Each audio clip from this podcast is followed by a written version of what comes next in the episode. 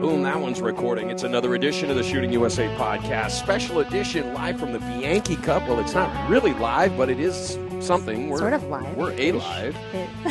We're in the Holiday Inn Executive Center lounge area. This time it is my distinct pleasure to welcome the one and only Julie Gollop. Julie Gollop is here. Julie Gollop is in your ears if you're listening via podcast, and we're on your computer if you're watching us via the internet. Welcome. Welcome. Welcome. Welcome. So it's end of day two. Yes, Things are happening. things are. It's moving day at the Bianchi Cup, if you will. Yes. Um, talk about your experience. Uh, so it's been a while since I've shot this match in open. I usually hang out with you and Yes. in the in the Shooting USA studio to kind of give the blow by blow. So it's it's been a, a neat experience getting back into it again. Um, so I've uh, shot metallic in the past couple uh, for- for a couple years, and I don't I don't I was just trying to remember when the last time I shot open was, but it's been a while, and uh, it- it's definitely. Uh, an eye-opening experience. Uh, just, just you forget, you forget the the nerves, the tension, and uh, the entire experience when you've been away from it. well, the four events still exist. The four events are still the same, and they Right. are always going to be a challenge. Right. And that then, it, it, i- if those are the constant, Yeah. what is the variable? The variable is the equipment. The variable is each individual shooter, Exactly. and and that's what I think makes it interesting. It is. I- you know, uh, one thing that makes this event totally different from all of the other matches that we shoot is there is the perfect score. There is that benchmark. And so I'm going into this match thinking, all right, what what have I done in the past? What am I capable of now? What are realistic expectations? And uh, you, you kind of put it all together. I mean, your worst enemy is is your mental game in this one, because there are lots of people out there who can shoot a perfect score at the Yankee, but they never manage to do it. So it's one of those things. But to what extent has the change in the scheduling been any effect, or has it been an effect? it, for me personally, it hasn't because again, it's been a while since I've shot it, so I, I'm not used to always shooting the barricade at such and such time at such and such day. Right. Um, so for me, it's not that big of a deal. Uh, I think that you know one of the things that makes this particular event, the Bianchi Cup, so challenging is because people are used to so many things, and anytime you throw a little little change in there, Yes. you get a little bit of uh, little pushback or a little like, "Whoa, that's not how we've done it before," and so it can it can change things up. And this match has certainly seen changes over the years. Well, I mean, full transparency, my initial reaction to this is the new squad matrix. This is the way we are putting people together, and this is how we're going to schedule this match was a, a little bit startling initially because I'm used to having each individual competitor on a Right. piece of paper with each individual m- event for them scheduled, and it is here. This is what time this competitor will be here Right. and here and here. And I like to have those in alphabetical order, so there's a lot of comfort when it comes to that from the production side, Right. which wasn't available anymore. With that being said, I'm able to work through it and work past it. Right. and Now I have a good grasp on it. Yeah. So, like anyone else, I would think it's just a matter of getting involved in the new process and seeing that it's going to work. Exactly, and and this new staff that's that's running the event, um, Carrie Thomas is is looking at it from an efficiency standpoint. I Right. mean, it's two thirty, we're done. Well, that's the thing. And if you look at it from the efficiency standpoint, first shots are, s- I mean, promptly at 8 a.m. Yep. Or And- earlier. Hey, no, no. and last shots are promptly, you know, last strings of fire begin at 11:45 and they have hit the number across the board. It's almost a little bit unnerving at noon to be looking around going, "Well, that's it for day 2. Hope we got it." But there's vision in it. Yes, in I the agree. sense of okay, this is what we can handle right now. And I spoke with Carrie this morning. They can handle 380 competitors, and that's what they want to do. Yeah. So that's exciting. So that's the big question. How do you grow this match? How do you get more people here? I think the the key component always the answer is always the grassroots. It's always getting people out to the range. I, I like to tell people as shooters we're really great in the room. We're really good at helping each other out. Like once you get to the range, somebody's going to give you the equipment. Somebody's going to help you. Somebody you're Right. going to have everything you need. Our challenge is getting people to the room. Exactly right. And so I think that we need to have a more concerted effort at the local level and really build up our regional programs. So in our regional events, so that people are like, oh yeah, uh, instead of instead of doing this this weekend, maybe I'll go shoot a, an action pistol regional, so they can get their feet wet and give it a try. And so that way, when they come to Bianchi, maybe it's not their first time. Sure. And having that overwhelming, like, oh my gosh. well, there are a handful of other NRA action pistol events around the country. One, the Crawfish Cup Yep. down in Louisiana, is Yes. a big one, a very successful one. It is. set up for April. Happens as kind of a lead up to this event. Great but I warm-up. think that might be a bit of the challenge for clubs to put this match on, and that is the infrastructure necessary to host these four events, uh, being a mover, Right. falling plates, 50 yards to do practical things Right. like that. I don't think it's insurmountable, but I think it is a bit of a challenge. I think one of the things that would be very helpful from the action pistol world standpoint from the NRA is if we came up with a, a smaller course, a short course, Yes. um, to get that your feet wet. Yes. Uh, something that was official, and Yes. that you know you show up to the match, and maybe you're unclassified, or maybe you're an expert, or maybe you're a sharpshooter, and you, you're not really comfortable shooting at 50 yards or Yes, 35 yards, yes. or whatever. And you do this as a oh well, I'll just shoot the short lines, and uh, maybe we we come up with a reduced target size for indoor ranges, so that you can shoot Bianchi at, in an indoor range. If you got 25 yards, guess what? You can shoot Bianchi. So we have to think about all of these things so that when people have an option, well, let's face it, we, I mean, we got 17 million CCW holders. Right. These are people that draw from a holster. Yep. And this is a sport that doesn't require you to run and gun, which Yep. makes a lot of people nervous. Yep. This is just you and a perfect score if you want to try to shoot it, improve your accuracy. It's a really, really neat thing along the way. I agree, and uh, there there are a number of other things that we can touch on, but one of those is a conversation that Phil Strader and I had yesterday Mm-hmm. on how to expand this match, and one of the answers or one of the ideas may be additional divisions, and this plays into the gun that he's chosen to shoot in this match, the compact gun, which he's frankly doing very well. He with. is. He's doing But great. in conjunction with that conversation, he also brought up the idea of a shorter course version of this match. Yeah, I think that there there's a lot of opportunity there. It's it's funny. I've been working with the Performance Center on Mm-hmm. their Facebook page to come up with a series of drills for that super entry level person. So I I've told them all you need is a couple of paper plates. Right. Draw a four inch X ring in the middle. Sure. And here's a guideline. We're going to start with something that's practical ish. The timeline's very liberal. It gives you a lot of opportunity to figure out, oh, one, one, two, two, three, three. Get into the groove of it so Right. that you're like, oh, okay, this is how this works. So that when you show up to your first monthly match, Right. it's going to be, oh, okay, this is a little harder, but it's not so hard. Brilliant. There are, uh, with regard to the idea that maybe more divisions is a way to get more people Hmm. here, shortening the course makes guns like the one that Phil has chosen, or for instance, the Smith and Wesson Shield, The something Shield, like yeah, that, sure. a perfectly valid choice. Something that would attract somebody who is a concealed carry permit holder, somebody who carries on a regular basis. Here's a way to hone your skills Yeah. in a competition environment that was derived from law enforcement self-defense training, if you will. Absolutely. What do you think? Because I got I've gotten mixed reactions. What do you think about the idea of letting people shoot this match with pistol caliber carbines? Um, I think you'll see a lot of uh, perfect scores, frankly. Yeah, Um, so, I you know, it it could be good, um, but I think that there's a place for that, uh, mm-hmm. and it doesn't really jive with the the pistol caliber thing. I mean, we really don't have a precision sport for pistol caliber Mm-hmm. carbines at this time, and I don't know as if this is the right answer. From because logistically speaking, how are you going to handle draws? How are you going to? These are all the questions that are popping up in my mind. Sure. Um, but it's definitely at the local level. I mean, you should That's- be able to show up with anything. My- that's my thought. Is is it's an exhibition? It's, Yeah. You know, I mean, it's not necessarily for a competition standpoint. I mean, if you Right. grouped everybody together, that could potentially be interesting. I just look at it from the standpoint that more guns on the range means more people on the Sure. range, more ammo being fired, and it's a good time for everybody. Well, involved. interestingly enough, at the lo- local club level, we see a huge number of people shoot 22. Sure. And and there's been talk of bringing the 22 division back here at Bianchi.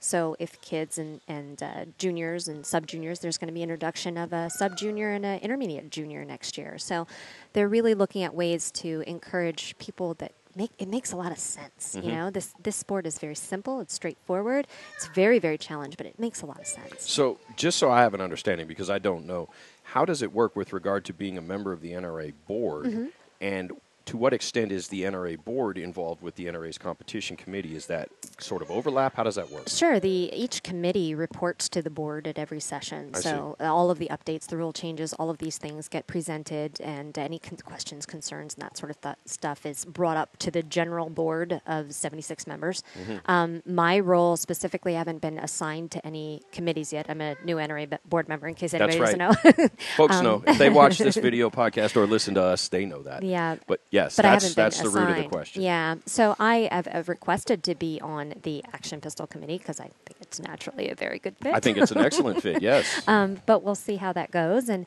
and uh, what have you. But no matter what, I plan to be involved at the committee level so that I can at least say, "Hey, guys, Yeah. you've, you, You- you've, speaking from somebody who has experience in it, speaking Right. from somebody who does it, speaking as somebody who has been a champion Right. in these sports. Yeah. I mean, a very valid uh, valid position for you to be speaking from, I would say. I, I would think." Have you been paying attention to any of the action in the match? Uh, I that, have not, and I'm, I, w- I was excited to come in today because I've been total tunnel vision, just focusing on my game, just to try to get back into this and uh, work on my own personal goals. So I'm curious to hear well, what the there's news you know, is. and it's not for me to necessarily spill the beans out here, but it is an interesting race in the open division with uh, Tell me more. members of the Army Marksmanship Unit. I would think so. um, holding uh, top position in terms of X count now among the handful of shooters that are clean with a chance to win Talk this to the match. goose. Yeah, so you've got you're looking at uh, Mike Gasser, Yeah.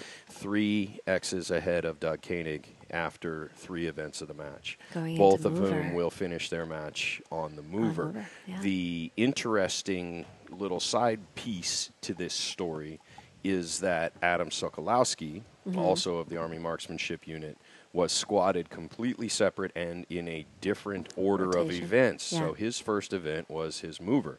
And we unfortunately had an overlap of other shooters during his mover, so I don't have video of it, but I have a direct account from him after. Yeah. And it was clean, and he thought he had 41x. Well, the official score is actually 39x for the Okay. mover, which is still a great score, but Absolutely. is It's a little bit out, yeah, yeah. there's a few missing there. So he is sitting in clean now Clean in third. with mover, and Practum? practical and barricades done as of today. Oh, so it's in a plates for very good him to place. finish tomorrow, but he is sitting three X's back of Doug and a total of six X's back of uh, Mike Gasser. So an interesting finish awaits, Very. and it really hinges on the performance of the lead two. Because there are there are a handful of others, and there's you know, Richard Siebert is going to be there as well Yep. from Australia Yep.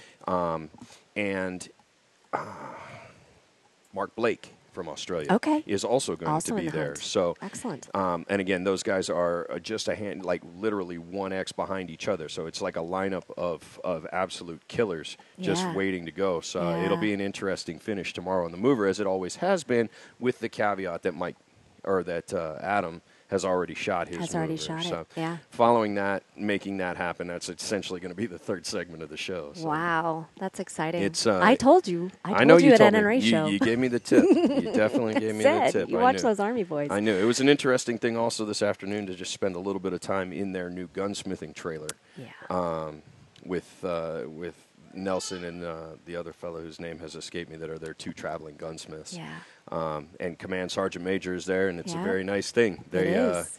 they are not only in support of the of the soldiers shooting the match, but they are also in support of any of the competitors who might need their assistance, and they Exactly. have you know professional equipment and so on to to service anybody who should have some kind of an issue with a firearm, Yeah. which I think is very cool. Very cool. Yeah, excellent stuff. So the Bianchi Cup rolls on forty years. 40 years. That is amazing, isn't it it? is amazing. And from a mathematical standpoint, Doug has been here winning this thing almost half of the time that it has been in existence. Exactly. So- yeah. Well, you know, it's it's uh, he he shot world championships really hard, so he's he's it seems like he's really in it this week. And but you know, anything can happen. Well, that's, that's, what the you thing. know. There I is mean, no there. Yeah, there is no it's- guarantee in this. No. There, there ain't one little slip changes everything. Everything. And they're calling for the potential of some weather tomorrow. They're looking, you know, forty percent chance. Mm. So, you know, hopefully not in the morning with this new scheduling. We'll be able to move through it Right. before the heat of the day builds. But uh, it's an interesting thing.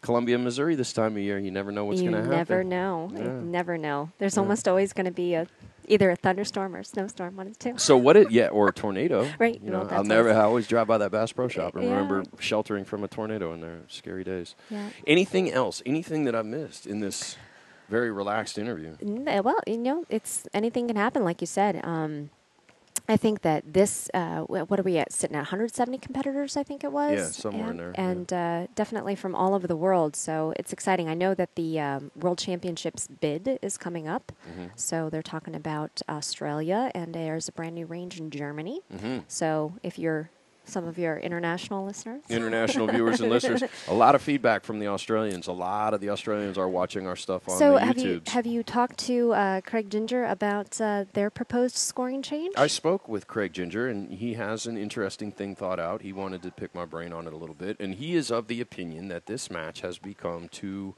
easy. I and know. I Let know. that so, sink in. so just just hold on to that for a moment. This match has become too Easy. um, so cr- you know, in a rough, you know, in just painting rough strokes here, his proposal is to change the X to the ten Right. and change the ten to the nine, Yes. and go from there. And so that would require a perfect score to be an actual like what Xed out. Xed out one nineteen twenty one ninety two, which Right. has never been achieved. So from that standpoint, yeah, that would be interesting. From that standpoint, it would make my job a lot harder And lo- because I it's- wouldn't be able to just quickly look at Yeah. numbers and say, all right, I know these guys are all in contention now, and I can disqualify Right. everyone below Right. as I'm trying to figure out who's going to win. That's one aspect that, you know, okay. I think the other aspect is is let's not lose sight of the fact that there are only four or five, maybe six people here that are going to achieve the 1920 and then Yeah. dice it up based on how many X's they hit.